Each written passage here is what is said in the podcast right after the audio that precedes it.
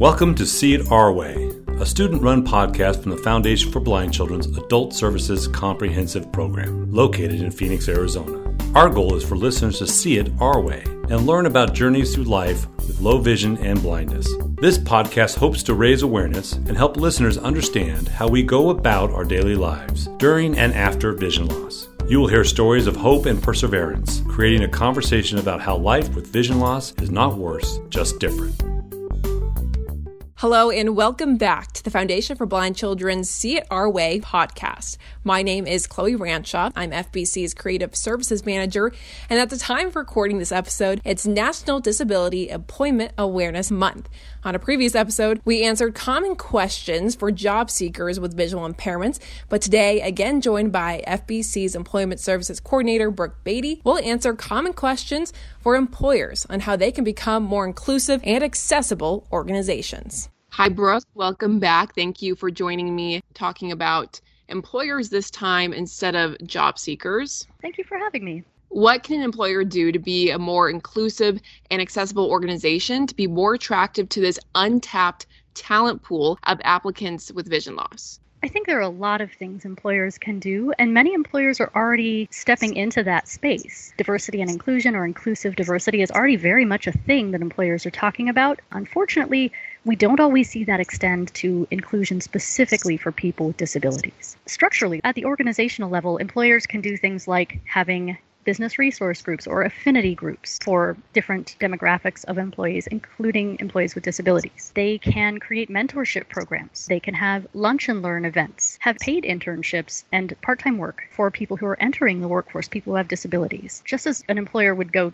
find any talent they're looking for, go where the talent is. Employers have recruiters that are on-campus recruiters. So having that on their radar is a great place to start. Employers can reach out to organizations like F B C, Arizona at Work, or State Vocational Rehab. They can reach out to disability resource centers at colleges and universities too. So those are all good places to start. I want to backtrack and explain to employers why applicants with vision loss are an untapped talent pool. I think there are a lot of factors that affect that. People with disabilities bring a host of different skills and knowledge and abilities to the table. And that's in addition to all of the skills that we have as professionals in whatever our field happens to be.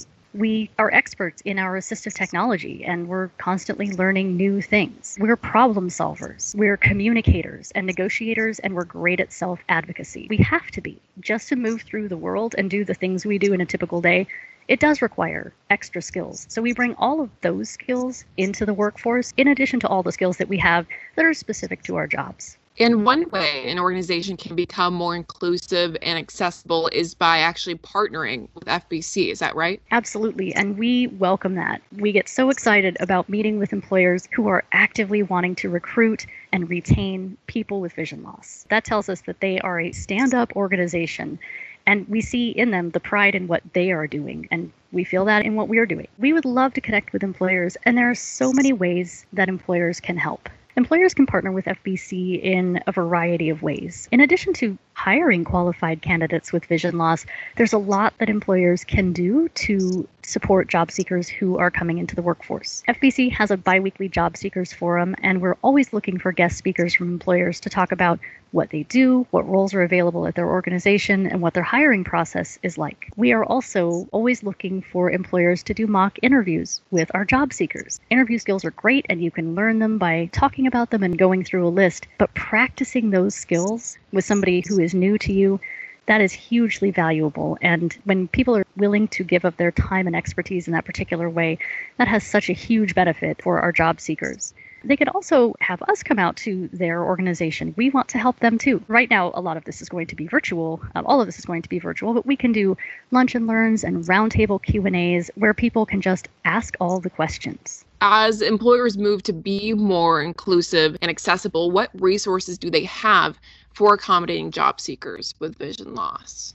A really great resource, which I love, is the Job Accommodation Network. And that is at ask jan dot org. There you'll find information on different types of accommodations for a range of disabilities, not just sensory and motor disabilities, but also hidden disabilities. There are all kinds of accommodations. Some are technical, some are procedural, that employers may not have thought of. So first of all, becoming knowledgeable in what is available, that's a great resource. employers don't need to be experts in all of the accommodations that would be needed for a specific person with a specific disability, because we as people with disabilities, we are experts in the accommodations that we need. So employers, engage with your employees, have conversations with them about what they need. But for a lot of those technical details and a lot of great suggestions, ask jan dot org is a great resource. As employers move to be more inclusive, what does the accommodation process look like for someone with vision loss who might be doing an office job, for example? Well, the first thing I'll say is I'd like to dispel a myth, and that's the myth that accommodations are prohibitively expensive. They're usually not. On average, a set of accommodations is five hundred dollars or less. It's going to vary with the individual, but it's not as high as a lot of folks may think.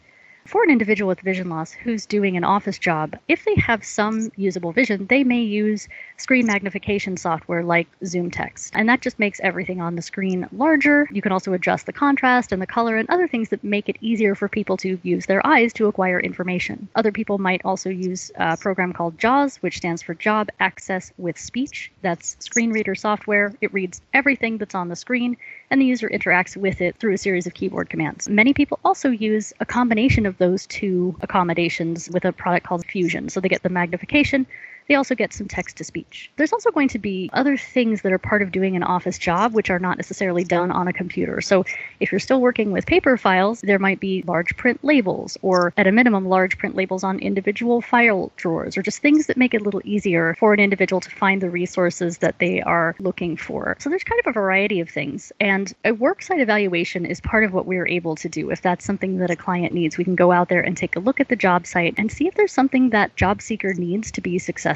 We can also provide orientation and mobility training with that job seeker on the employer site to orient them to the space in ways that are above and beyond what somebody giving a tour could do.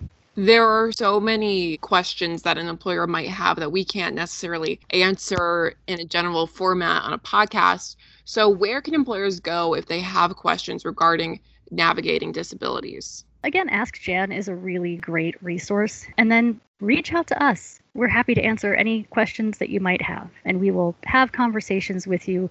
And our goal is to help put people at their ease. If you don't know anything about vision loss, it might make sense that you don't know how a person with vision loss would do the stuff that we do. If I didn't have vision loss, I might not know. It's okay that you're not an expert. There are people who are.